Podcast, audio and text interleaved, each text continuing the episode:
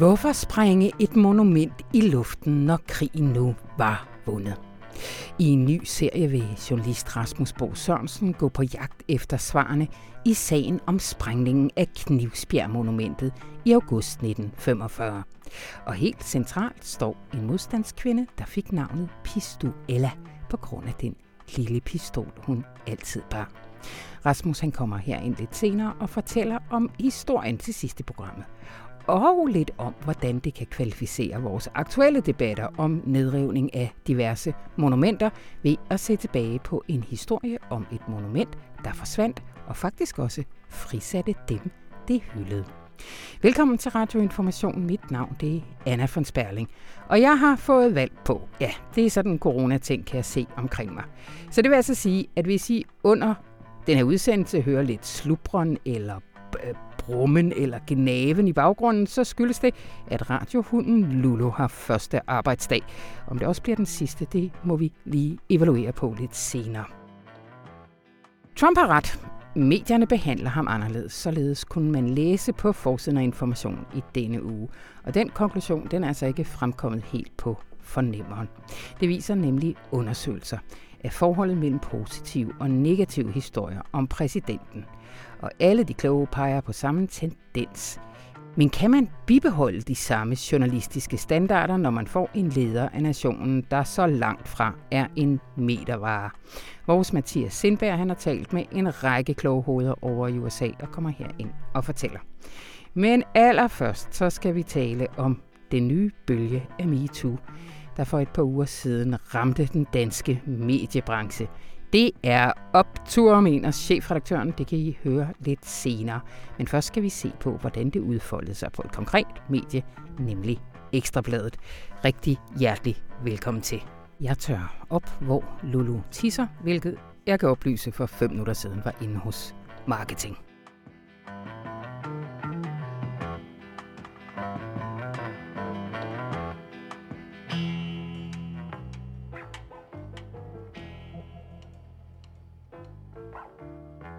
I et brev til chefredaktør Paul Madsen og Ekstrabladets direktion beskriver tidligere og nuværende kvindelige ansatte en arbejdsplads præget af en sexistisk kultur. Om upassende kommentarer og beskeder fra mandlige ansatte, befamlinger og overgreb. Og velkommen til jer, Louise Drivsholm og Laura Frisvang. Mange tak. I har skrevet en artikel i den her uge om øh, det her brev. Øh, først og fremmest, hvordan, hvordan kom det i stand? Jamen, øh, det kom i stand ved, at vi i, i nogle dage har været i kontakt med forskellige tidligere ansatte på Ekstrabladet om øh, forskellige oplevelser med øh, grænseoverskridende adfærd og sexisme.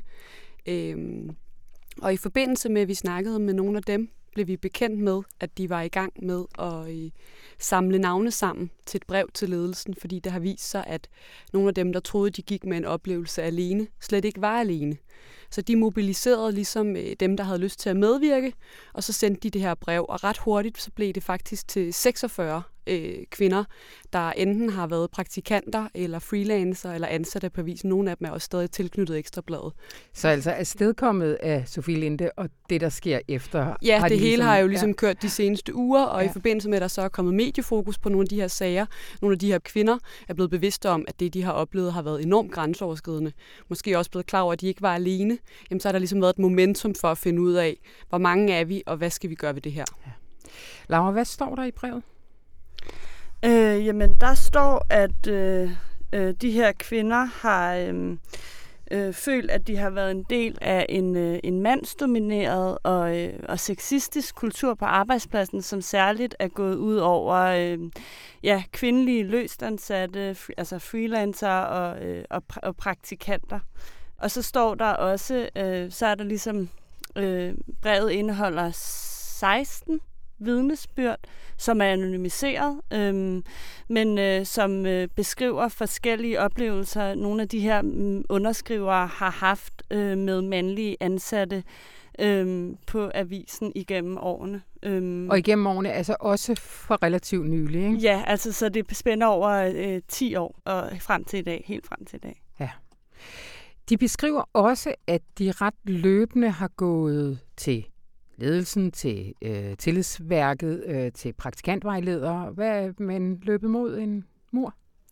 Ja, der er flere af dem, det, det er vigtigt at understrege, det har vi har ikke set dokumentation for, at de decideret er blevet afvist. Øh, men vi har både snakket med nogen til baggrund, og det står også som sådan en fælles erklæring i brevet, at flere har forsøgt at henvende sig til praktikantvejledere, til tillidsrepræsentanter, arbejdsmiljørepræsentanter med deres dårlige oplevelser, men at det på en eller anden måde er blevet affaret som en del af kulturen, eller de har fået at vide, at det er folk på samme ledelsesniveau som mig, så jeg kan ikke gøre mere, eller at det på andre måder måder er der ligesom ikke sket mere med de her sager, og det er også en del af det, de ligesom øh, henvender sig til Paul Madsen nu om i det her brev øh, i frustration over.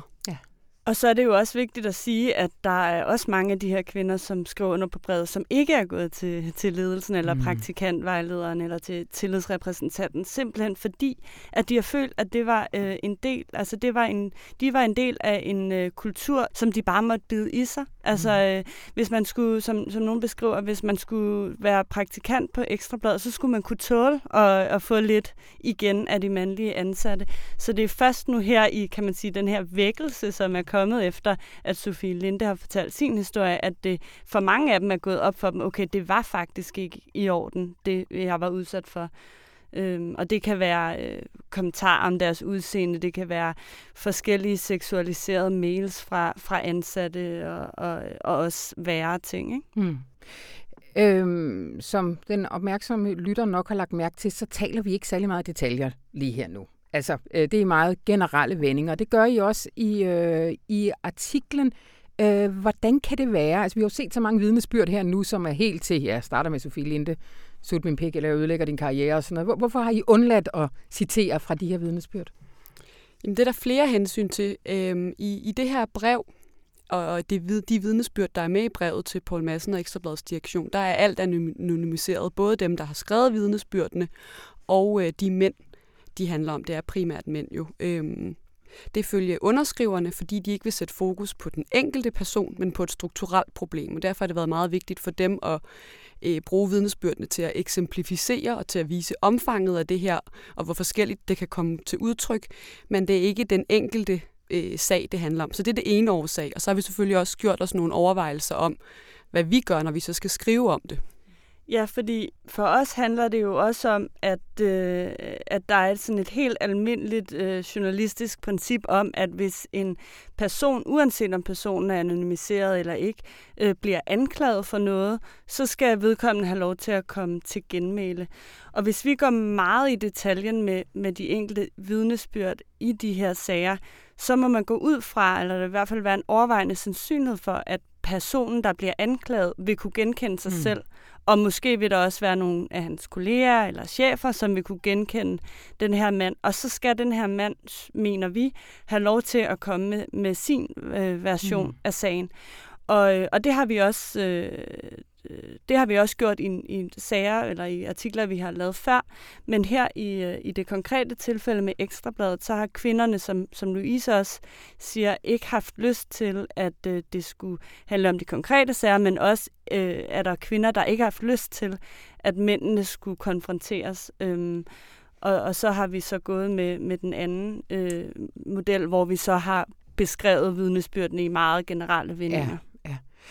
Fordi der faktisk også været lidt intern debat om det her på avisen, fordi blandt andet så øh, lavede jeg for nogle år siden sammen med, med Lærke Cremon og Sida Nygaard et projekt, der hedder Vidnesbyrd i 2015, hvor vi bragte en masse vidnesbyrd for kvinder, der er blevet voldtaget. Men der, hvor, som vi talte om lige før, forskellen var, det var, at vi kunne anonymisere det sted, det skete for eksempel. Vi kunne flytte det til en anden by, eller en anden type arbejdsplads, eller et eller andet. Så det vil sige, at kvinderne stod frem med ansigt og navn, men hændelsen var sat et andet sted det er anderledes her. Vi ved, det er ekstrabladet. Så hvis, altså, man bliver hele tiden, det var også for at sige, man bliver hele tiden nødt til at ligesom, øh, finde ud af, hvordan kan vi her gøre med de her sager, samtidig med, at vi er overensstemmelse med vores etiske retningslinjer. Ikke? Ja, præcis. Og der, der mener vi, at vi har fundet i det her tilfælde en god balance, hvor vi jo godt kan tage kvinderne alvorligt og, og beskrive, hvad de øh, føler, de har været udsat for, uden at vi går på kompromis med, med vores øh, ja, etiske overvejelser. Mm. Og der er jo også det hensyn, synes jeg, at man kan heller ikke kræve af de her kvinder, at de har lyst til, at den, det handler om, skal blive konfronteret med deres oplevelser. Nej. Fordi mange af dem er måske stadig i usikre ansættelser, eller har ikke et job endnu. De er simpelthen bange for, hvad det får af konsekvenser for deres fremtid i en relativt lille branche herhjemme.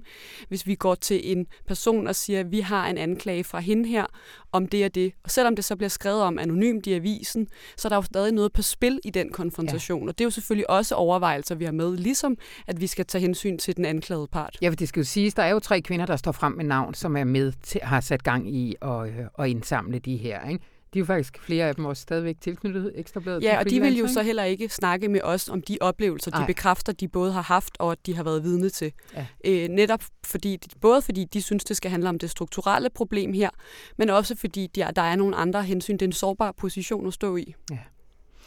Øh, der er kommet lidt mere frem her i ugen for de andre medier. Kan I sige lidt om det?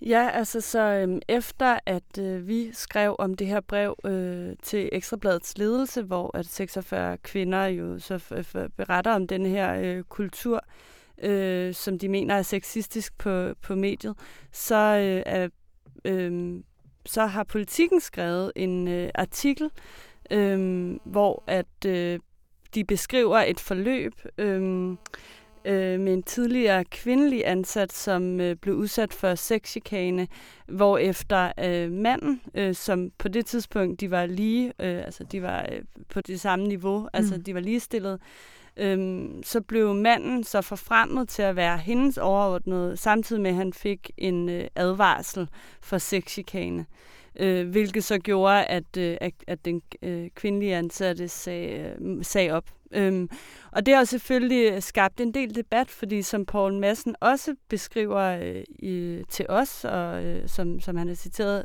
for i vores artikel, så, øh, så er han jo meget, meget ked af, af de her sager, og siger, at det er det mest alvorlige, han nogensinde har været udsat for, og det er meget vigtigt for ham også at sige, at øh, at han ikke har været bekendt med, at det skulle være så gralt, og at han nu tager det rigtig alvorligt.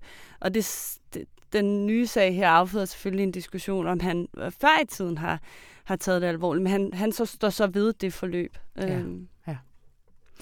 Øh, lige her til sidst, helt, helt generelt, hvordan har Ekstrabladets ledelse reageret? Hvad, Jamen altså, som Laura også lidt var inde på, så øh, lægger Paul Madsen så fuldstændig fladt ned ja. i øh, den artikel, vi har skrevet. Han siger, at det er det værste, der nogensinde er landet på hans bord. De vil i gang sætte en ekstern undersøgelse af kulturen på Ekstrabladet. Den mener de ikke selv, de kan foretage den undersøgelse. Der, der skal en uvildig part ind. Der har også været snak om noget efteruddannelse af ledelse, så det virker som om, at det bliver taget rigtig seriøst fremover, og Paul Madsen får det i hvert fald også til at lyde som om, at han har ikke anet noget om det her. Og det mm. kan man jo så, som Laura også siger, sætte en lille smule spørgsmålstegn ved, når, øh, når der kommer en sag som den i politikken frem. Det er jo svært at vurdere, men det virker i hvert fald til, at fremover, så kommer der til at blive sat massivt ind mod det her på Ekstrabladet. Ja. Godt. Øh, kommer I til at lave mere på det? Vi kommer nok i hvert fald til at dække sexchikane på arbejdspladser fremover. Det Godt. går vi da stærkt ud fra. Tusind tak, Laura Friis Vang og Louise Drivsholm. Donald Trump er i krig med pressen. Medierne er folkets fjender og demokraternes håndlanger, mener præsidenten. Ifølge eksperter er én ting sikkert. Medierne har måttet opgive at dække den ekstreme præsident med almindelige midler. Velkommen til dig, Mathias Sindberg. Jo, tak. Overskriften øh, i den her uges artikel er jo faktisk, Donald Trump har ret, når han siger, at han bliver behandlet anderledes af medierne. Det er rigtigt, ja. Ja, og det skal vi tale om her i dag, og jeg synes, du skal starte med, som du starter artiklen, og fortælle sådan et konkret eksempel, og det var det her fra CNN's mediemagasin Reliable Sources. Hvad er det, der sker der? Øh, jamen, det er sådan et program på CNN, hvad hedder det, en af de sådan store, angiveligt neutrale tv-kanaler i USA. Det er sådan et presse-mediemagasin, lidt ja. ligesom sådan noget mennesker og medier, eller presselotion eller sådan noget. Øhm, og så har de så inviteret en psykologiprofessor ind i studiet, som skal diskutere sådan etikken i en i forvejen sådan lidt mærkelig praksis. Vi har faktisk også gjort det på information en enkelt gang, men sådan noget med at lade psykologer fjerndiagnostisere ja. Donald Trump, ligesom er han manisk narcissist eller psykopat eller et eller andet. Hvilket de så skal diskutere om, kan man godt det som psykolog? Ligesom, diagnostisere en anden mand, man aldrig har mødt osv. Ja. Så, så et øjeblik er medierne kritiske over for deres egen Præcis. praksis. Ja. Og så den her psykologiprofessor, den her sådan, øh, sådan respektabelt udseende, aldrende, hvidhårede mand med store buskede øjenbryn, han sidder så og siger sådan, Mm, ja, han synes han faktisk, at det, det er faktisk meget utilstedeligt at gøre. Det er fuldstændig urimeligt over enhver grænse og så videre. Men det skyldes, at psykisk syge generelt bærer på et socialt stigma, øh, der er meget, meget øh, hæmmende for dem, uden at de også skal sammenlignes med Donald Trump. Ja. Øh, så siger han, at man snarere skal sammenligne Donald Trump med Hitler, Mao og Stalin, og faktisk kan man godt argumentere for, at han står bag drabene på mange flere millioner mennesker, end de gjorde. Sådan. Og så verden her, han øh, nikker bare lidt og øh, øh, lader manden tale færdig, og så spørger han så om noget helt andet. Så den her sådan helt uhyrlige påstand om, at Donald Trump, og han er jo mange ting, det kan vi sagtens diskutere og blive enige om, men den her helt uhyrlige påstand om, at Donald Trump skulle være ligesom Mao, Stalin og Hitler, eller stå bag tilnærmelsesvis, eller stå bag endnu flere dødsfald end dem, den ligesom står bare og flagrer i luften, som han havde sagt, øh, himlen er blå, eller det bliver et tæt valg til november, eller en eller anden sådan turisme, sådan en ja. kendskærning, vi nogle gange lader stå ja. i medierne. Og hvad, hvad bruger du det eksempel til? Det bruger jeg til at understrege, at man kan diskutere, om der er en eller anden bias øh, mod Donald Trump, men der er, det er i hvert fald klart, at han bliver udsat for nogle ting, eller vi som medier behandler ham på en måde, øh, som vi ikke har behandlet hans forgængere, som vi ikke vil behandle andre politikere for. Ja. Du kommer eksempel tænk, hvis, hvis man forestillede sig en sådan samtale om Mette Frederiksen. Ja, præcis. Jeg tænk, hvis øh, der er en eller anden, sad i Deadline og sagde, at øh, Mette Frederiksen var ligesom Hitler og Stalin og Mao kombineret. Ja. Altså, tænk på det ramaskrig, der vil være, og tænk på den kritik, der vil være af institutionen DR, og den vil jo være med rette, kan man sige. For ja. det, og det er jo ikke et eller andet, øh, altså det er jo et land, vi plejer at sammenligne os med i journalistisk forstand. Altså, det er jo højt estimeret medier, det her. Ja, det kan man sige, og man kan sige, hvis der endelig er en sådan forskel på hvis den medietraditionen i USA og i Danmark, så er det, at de i USA har en sådan en endnu sådan stærkere tradition for sådan reporting, altså sådan helt objektiv, nøgteren ja. sandhedsvidergivelse. Altså mange af de der øh, sådan journalistiske idealer om objektivitet og fairness og neutralitet, der ligesom er, har spredt sig gennem de sidste 100 år, mm. er, kommer fra Amerika og bliver på sin vis historisk set blevet taget mere alvorligt i Amerika. Ja end det er i, øh, i Europa. Ja, og så kan man diskutere, om det er indtil nu. Du har talt med Tim Growling, en, øh, en medieprofessor. Hvad siger han om, øh, om mediebilledet i, i dækningen af Trump? Øhm, han siger det i hvert fald klart, at der ikke er nogen af hans forgængere, der ikke er nogen andre præsidenter i nyere tid, der er blevet behandlet så overvældende kritisk af amerikanske medier. Ja. Der er også lavet nogle studier på, sådan, altså, det er jo altid svært at opgøre, men der er også lavet nogle studier på, hvor stor en andel af historierne er kritiske, og hvor stor en andel af dem er positivt vinklet, og den slags ting. Og der kan man se, at udover at Trump han fylder meget mere end sine forgængere, ja. altså han er jo godt stof, det må vi også måtte sande her på avisen, øh, så bliver han også generelt behandlet mere kritisk end sine forgængere. Ja. Altså man kan diskutere, om der er en bias, man kan jo bare konstatere, at han bliver behandlet anderledes end sine forgængere. Ja. Der indvender Tim Groening det jo så, at men han er jo også anderledes altså, der er jo også en grundlæggende forskel på Donald Trump og hans forgængere. Øh, blandt andet så er der det, at han jo lyver hele tiden. Yeah. Så Washington Post, et andet af de der medier, der virkelig har sådan en ethos sådan, om, at de er neutrale og objective reporting og alt det der. Mm. De har sådan en tæller, øh, de sådan systematisk og løbende tæller de, hvor mange gange præsidenten har løjet. Og den står lige nu et sted mellem 20.000 og 25.000 gange, altså hvilket er adskillige gange om dagen. ja. Så der har nogle af eksperterne også pointen af, at hvis man bare brugte de gamle regler, altså hvis man bare brugte de der, som sådan lidt groft skåret af, at der er to partier i Amerika, øh, her er et bestemt problem, så siger vi, hvad det ene parti synes, og hvad det andet parti ja. synes, og så er det ligesom det, der er rammen om diskussionen. Hvis man bare gjorde det, så ville man også risikere at sådan viderebringe en masse usandheder, fordi Trump lyver så meget. Ja. Altså, jeg bruger også det eksempel i artiklen, at bare i sidste uge, der siger han, faktisk er temperaturerne, de globale temperaturer, slet ikke ved at stige. De bliver, det bliver faktisk koldere. Videnskaben ved det ganske vist ikke endnu, men det er faktisk ved at blive koldere.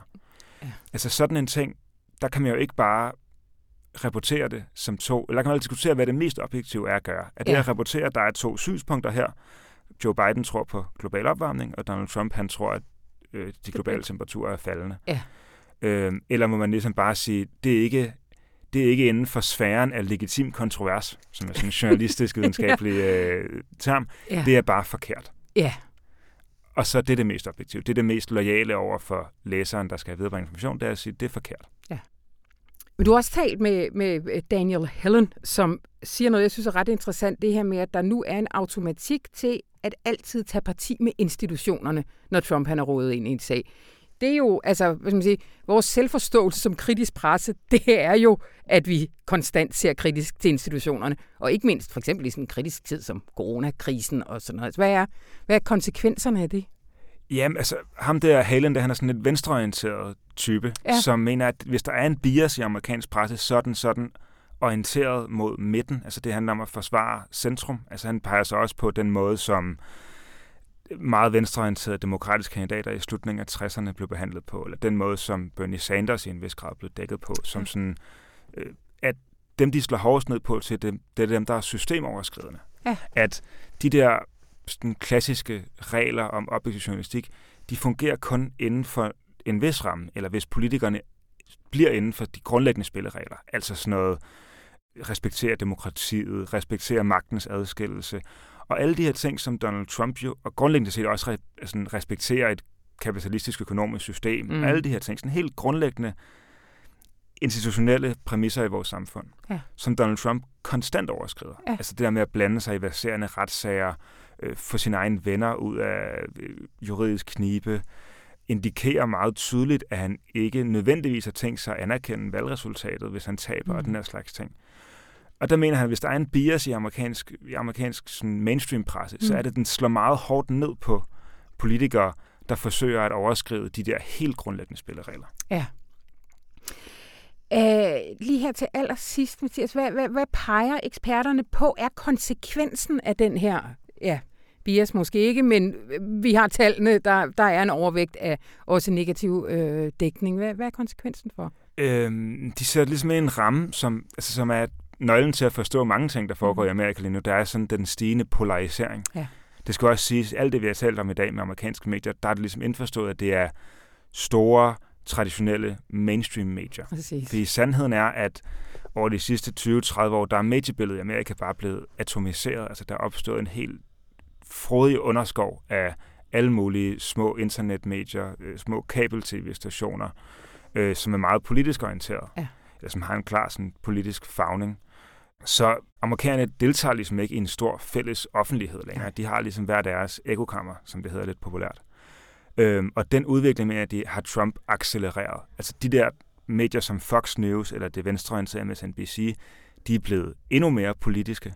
De er blevet endnu mere politisk farvet. Og selv de traditionelle mainstream-medier, som altid har lagt stor vægt på det her med aktivitet, de fremstår i dag efter Trump øh, mere offensive og aktivistiske og er mere åbne for anklager om, at også de er politiseret. Altså, ja. Så Trump har, ligesom han har gjort meget andet i Amerika, så har han ligesom accelereret nogle, hvad skal man sige, polariseringstendenser, der ja. allerede var i gang. Ja. Men har det nødvendigvis øh, konsekvenser for Trumps øh, muligheder for en valgsejr? Øhm, man kan sige på den måde, at det der med, at han er i krig med pressen, det er et kort, han spiller ret ivrigt. Det er det. Og jeg skal sige, de mennesker, der ser CNN eller læser New York Times, de har nok ikke tænkt sig at stemme på ham alligevel. Mm.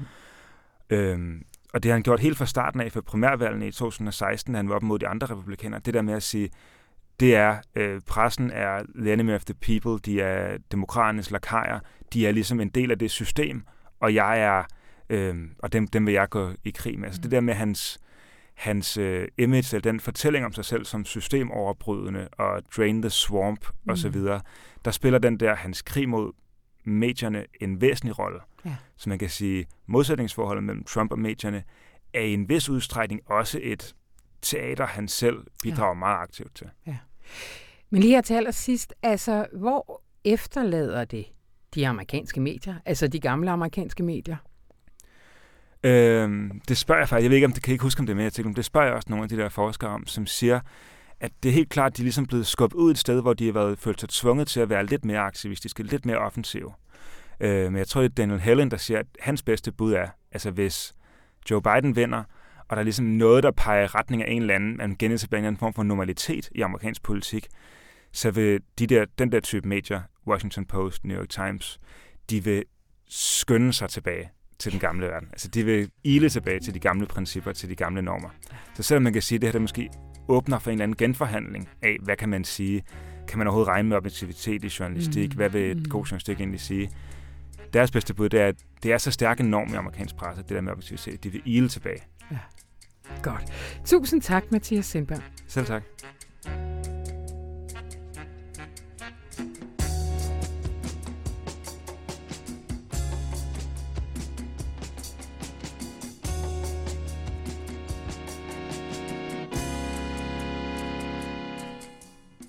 Hej Rune. Hej Anna. Jeg ved, du har en gigantisk optur til os den her Og det fede er, det er også din optur. Det er totalt min optur. det er vores optur. Ja. Prøv at høre. I Danmark har vi jo indtil nu kun haft brok over MeToo. Vi har haft meget, meget lidt MeToo. Meget, meget, altså, vi to kan måske, hvis vi bruger en time, komme på tre, der har været hængt ud. Ja. Og en af dem var Peter Aalbæk, der har hængt sig selv ud hele sit liv, så vi har ikke rigtig haft MeToo i Danmark. Mm. Det vi til gengæld har haft, har været utrolig mange, der brokkede sig over MeToo. Mm. Påfaldende nok rigtig mange i lederpositioner, der har brokket sig over, at, at det var offentlig gabestok og ingen retssikkerhed og fanatisme og sådan noget. Så det er sådan, jeg har tænkt, hvad fanden er det egentlig? Er det her slappe Danmark, eller er det afslappet Danmark? Eller ja. er det den danske model, hvor man bare håndterer det? Hvorfor er det, at der ikke har været en MeToo-bevægelse i Danmark? Nu har vi så fået den. Og det er jo takket være Sofie Linde, som jo på sin egen, hun er jo lidt for MeToo-bevægelsen i Danmark, hvad Greta Thunberg har været for klimabevægelsen globalt. Nej, men mm. at mm. hun med sit eksempel og sit forbillede har skabt en MeToo-bevægelse, som ikke peger bagud og vil mm. straffe, mm. men som peger fremad og vil skabe noget bedre.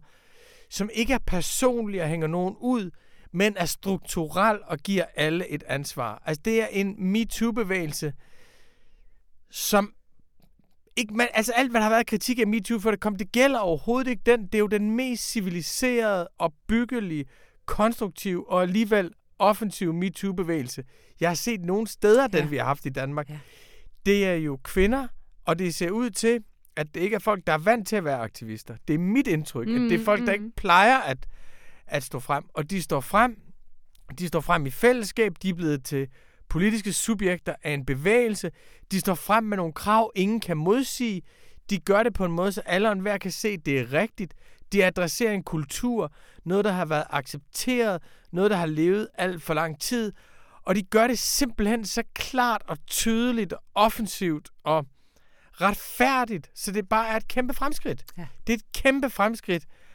Og, og der er en anden ting, som jeg synes er sjov, det er, at nu har der været en generation af unge, en bred generation af unge, som er blevet kritiseret for at være sårbare, skrøbelige, krænkelsesparate, udsatte og sådan noget. Men det er jo præcis den følsomhed og den bevidsthed om, man ikke vil finde sig i det, andre har fundet sig i, der gør, at de faktisk har et beredskab til at stå frem og gøre op med noget, som vi alle sammen har fundet os i alt for længe, mm. som generationer. Mm. At mm. det er deres det er deres sensitivitet overfor, hvad der er i orden og hvad der ikke er i orden, der gør, at de stiller sig frem som et kollektiv. Jeg synes, det er en vildt imponerende og forbilledelig bevægelse. Ja. Og hvad med os, Rune? Nu har jeg sådan en mediechef. Øh, hvad, hvad er vores ansvar som øh, medier for også at sikre os, at det her ruller videre? Altså, fordi hvis det bare bliver hos os i mediebranchen, så kan man sige, det var fedt, men det skal vel nurses, eller det skal, hvad, hvad, hvad skal vi gøre? Nå, men jeg synes, det første er, at man må sige, at, at mediebranchen må jo... Altså, mediebranchen er jo en privilegiebranche, og vi må mm. jo tage vores eget opgør mm. og gennemføre det. Men jeg synes også, man må sige, at hvis nu mediebranchen kunne tage det på en måde, som kunne være forbilledelig for andre, nemlig hvor det ikke handler om at hænge folk ud for noget, de har gjort for 14 år siden, 12 år siden eller 8 år siden, og ikke handler om, at smadre livet for nogen, som har gjort noget, som andre stiltigende har accepteret, men tværtimod handler om et krav om fremadrettede, strukturelle forandringer, så synes jeg jo, at det vi gør i mediebranchen kan være forbilledeligt for andre. Og det er mm. klart, der er også et der er også et moment, hvor det ikke længere skal handle om os. Ja, det er altså, det. altså vi, vi, vi kan, jeg synes jo, at det, at mediebranchen gør det for en hele Danmark, det er ikke noget med, at vi tager ordet fra andre, for det har jo ikke fandtes andre steder. Ej. Det er jo ikke sådan, at der var et kæmpe stort MeToo bevægelse blandt de ufaglærte, og så går vi ind og snakker om Ej. os selv i øjeblikket. Det, det er ikke sådan, det var. Mm. Det var sådan, at det var hos os, og startede hos os, og så må det jo videre. Mm. Så må så må det jo videre. Og det er klart, at når vi er færdige med i første omgang at afsløre os selv, ikke at lave strukturelle forandringer og kulturforandringer, for det ved vi alle sammen godt, det er en fortløbende proces, men så skal vi jo også lytte til mm, de andre steder der. Mm. Og det synes jeg faktisk allerede er kommet. Ja. Altså jeg synes, den der kritik af, jamen, det er jo bare medierne, der har hovedet op i røven på sig selv. Ikke noget ordspil intended. Nej. altså at, at, at det synes jeg faktisk ikke gælder, fordi med det, vi har jo allerede nu hørt om andre fagområder, og, og hvor det står alarmerende Altså, jeg til. synes virkelig ikke, det gælder, for jeg synes tværtimod, vi ofte er lidt berøringsangste i forhold til at være lidt hårde ved hinanden. Altså, Ja, altså vi, kan, vi kan måske meget gå til sådan skåltalerne, og den måde tale om os selv, men, men at ligesom øh, stille kritisk fokus på nogle af vores kolleger, er altså ikke det, vi gør allermest. nej, og det er sjældent. Altså det, som jeg egentlig synes er interessant her, vi er jo en sekt, der stammer. Ja. Og det er faktisk sjældent, det man ser nu, som jeg synes er enormt interessant, det er en solidaritet mellem kolleger på forskellige arbejdspladser. Altså, du faktisk ser, at det ikke er det ene medie mod det andet medie, men det er bestemt udsat gruppe, fortrinsvis prekært ansatte, fortrinsvis kvinder, som er stået frem på tværs af arbejdspladser, Mm. har inspireret hinanden, og jo også et chefniveau, som fuldstændig har anerkendt berettigelsen af, af, af, det. Så på den måde synes jeg også, at det er en anden form for mediekritik, end vi er vant til. Mm. Fordi du har ret i, at, at vi plejer ligesom at være enige om, at vi er demokratiet, og vi er ytringsfriheden, og vi er al frihed, der er godt, og uden os er der ikke nogen ytringsfrihed, og, enhver kritik er også der at være imod ytringsfrihed. På den måde plejer jo at være en interesseorganisation, der præsenterer sig selv som en humanitær bevægelse. Ja. Og det er jo simpelthen ikke til at holde ud. Nej. Det er, det er, det er, det er simpelthen ikke til Og at holde ud. Øh, Men Rune, betyder det også, altså fordi en af de ting, som jo er blevet påvist, også med MeToo i 18, det var jo, at de danske medier øh, for det første dækkede det relativt negativt, men også dækkede det som opinionstof, altså som menig, noget, man havde en mening om, og ikke som klassisk journalistisk stof, altså noget, man gravede frem. Øh, skal vi også til at bruge lidt flere ressourcer til faktisk at undersøge, hvad der sker i de andre brancher? Har vi gjort det nok? Nej, det, her, altså det, det, det synes jeg er evident, at det har vi ikke været særligt opmærksom på. Det er klart, hvis man siger, at der er nogle strukturelle ting, prekært ansatte, meget stor magtdistance, en fornemmelse af, at man kan tillade sig det, fordi der ikke er nogen sanktioner den anden vej. Så når det er sagt, så er det jo klart, at der er nogle brancher, der er langt, langt mere udsatte mm. end, end, end vores branche, og det har vi ikke været. Men altså der, i den her nye bevægelsesånd, så vil jeg sige, at vi kan godt tale om alt det, vi ikke har gjort. Vi mm. kan også sige, at det her det er Jamen, en inspiration sige, og en fordring det, til at ja. komme i gang. Ja. Og jeg kan da løfte sløret for, uden at skulle sige for meget, for vi taler jo aldrig om de historier, vi ikke har lavet endnu, eller som ikke kommet endnu. At gav videre om ikke også, der kommer ting fra Dagbladet Information. Gav videre om ikke, der gør det.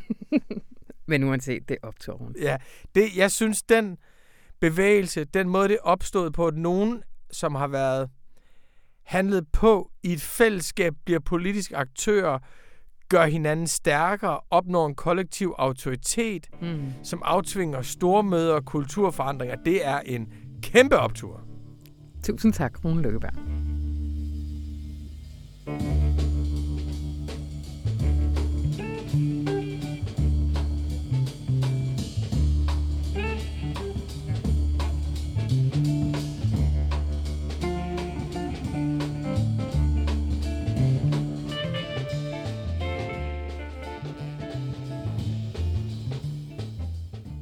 Den 4. maj om aftenen 1945 lød befrielsesbudskabet.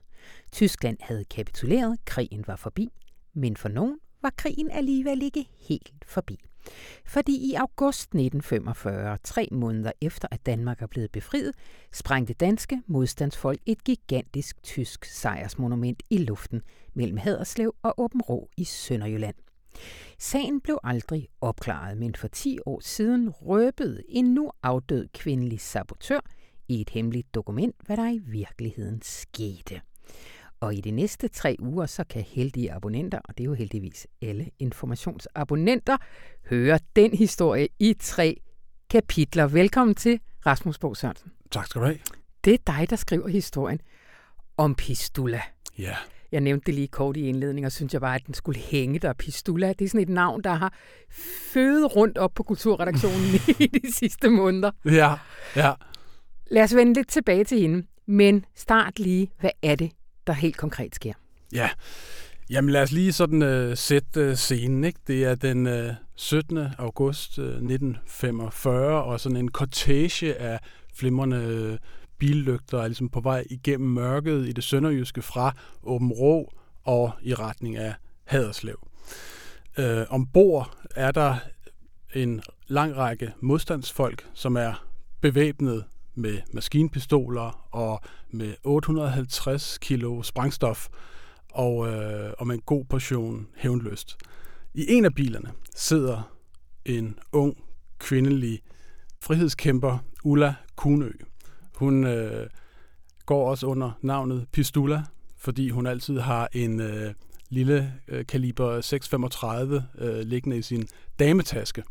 Hun er kommet ind i øh, modstandsbevægelsen i øh, julen 1940 øh, som bare 23-årig, øh, og øh, er sådan gradvist øh, sådan, ja, steget i graderne og har fået stadig mere ansvar. I starten har hun øh, nogle øh, chancer som øh, kurerer og øh, distributør af illegale blade osv., men hun får gradvist en mere central rolle i den sydjyske del af øh, modstandsbevægelsen som, øh, som sådan en indsamler af efterretninger til modstandsbevægelsen. Hun er der altså også ombord på den her cortege. Målet for cortegen, det er Sønderjyllands højeste punkt. Derop står et rigtig grimmerjern er et tysk sejrsmonument. Det er rejst i 1899 som sådan en, øh, en, en hyldest til den daværende øh, rigskansler øh, Otto von Bismarck. Og den har været fra, lige fra begyndelsen sådan et rigtig slag i ansigtet på øh, den overvejende, altså det danske flertal i Sønderjylland og det handler ikke mindst om, at den er fuld af sådan symboler, altså svulstige inskriptioner og symboler osv. Et af dem er sådan, at vi tyskere frygter intet i verden, bortset fra Gud.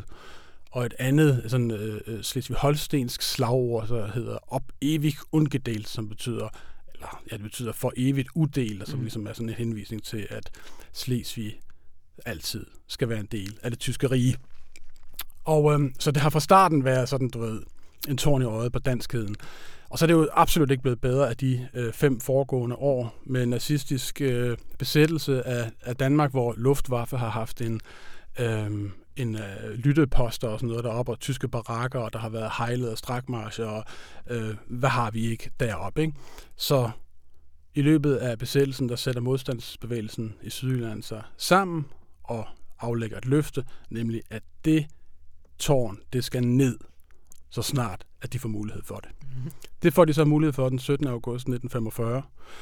Øhm, og, øhm, og det er klokken meget præcist øh, kvart over tre om natten, der lyder der så det her kæmpe brag, som ligesom sådan flænser stillheden i hele det sønderjyske, ikke? Mm. og buller gennem natten, og tilbage så står der bare den her rygende ruinhåb. Og jeg vil faktisk, jeg har lyst til, at du ikke får afsløre for meget her, fordi det er altså en god læser, det her. Og det skal det fortsætte med at være. Jeg har bare lige lyst til at snakke lidt med dig om, om hvad skal man sige, din, øh, din metode, og hvordan, altså, hvordan, hvordan faldt du over Pistula? Jamen altså, jeg, jeg faldt over øh, Ulla Kunø og hendes historie i sådan en, øh, en, en 10 år gammel bog om danske modstandskvinder under besættelsen.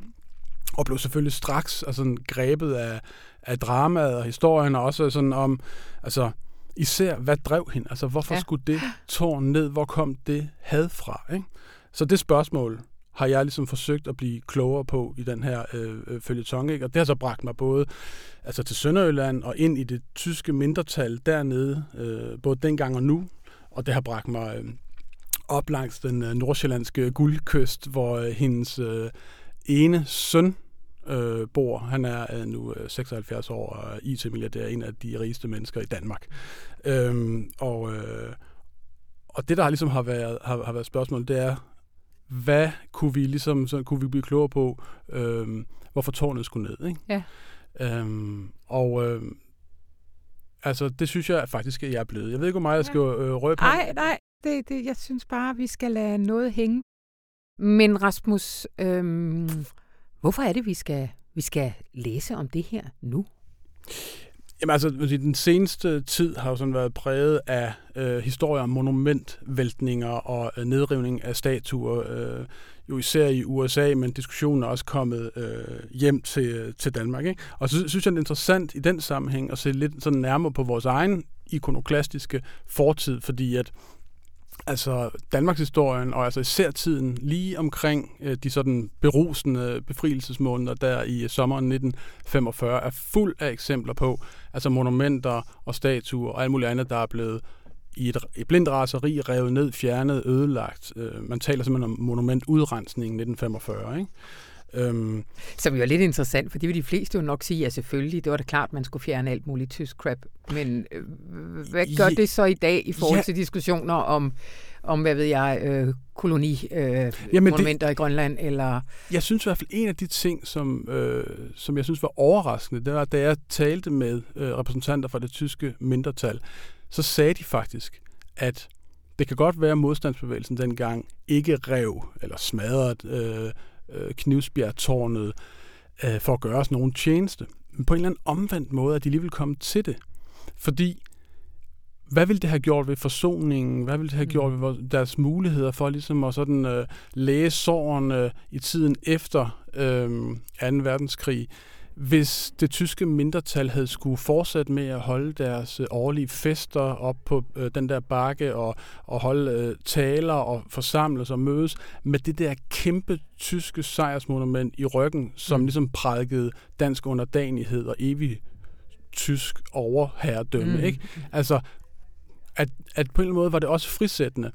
Og selvom de jo ikke går ind for vold, og selvom øh, at det på alle mulige måder er problematisk at smadre øh, kulturarven osv., at det alligevel på en eller anden måde, det at det monument ikke længere er der, mm. har banet vejen for en forsoning, som måske ellers havde været svær at komme hen til. Øhm, så det er jo enormt interessant med nutidens øh, diskussioner en mente.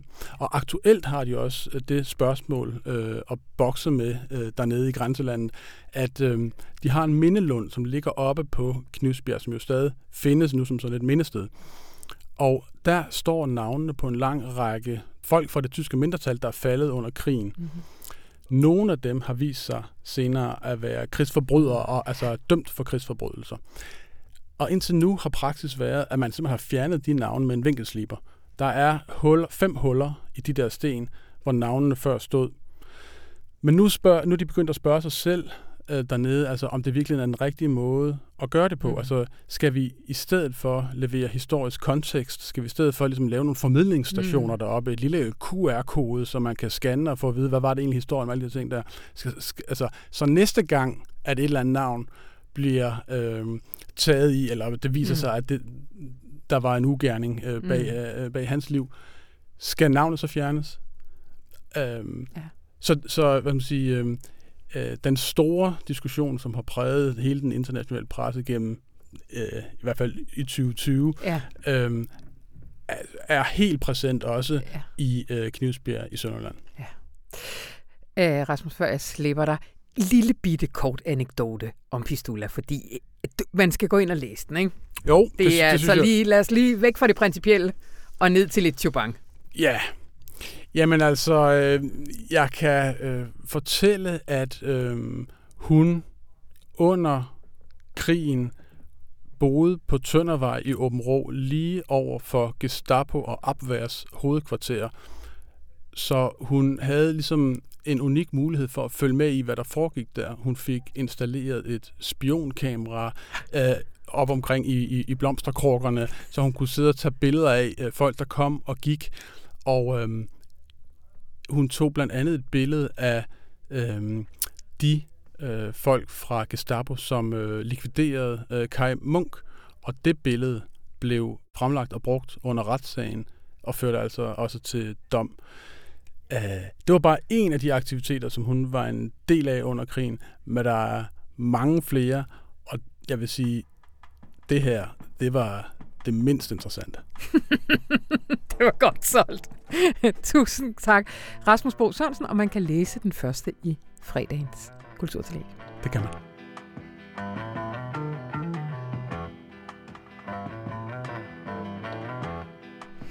Og det var alt, hvad vi havde for denne gang. Mit navn er Anna von Sperling, og det her program, det var klippet og smukkeseret af Anne Pilegaard Petersen, og så siger radiohunden Lolo. Tak for denne første arbejdsdag, og du må have en rigtig dejlig weekend.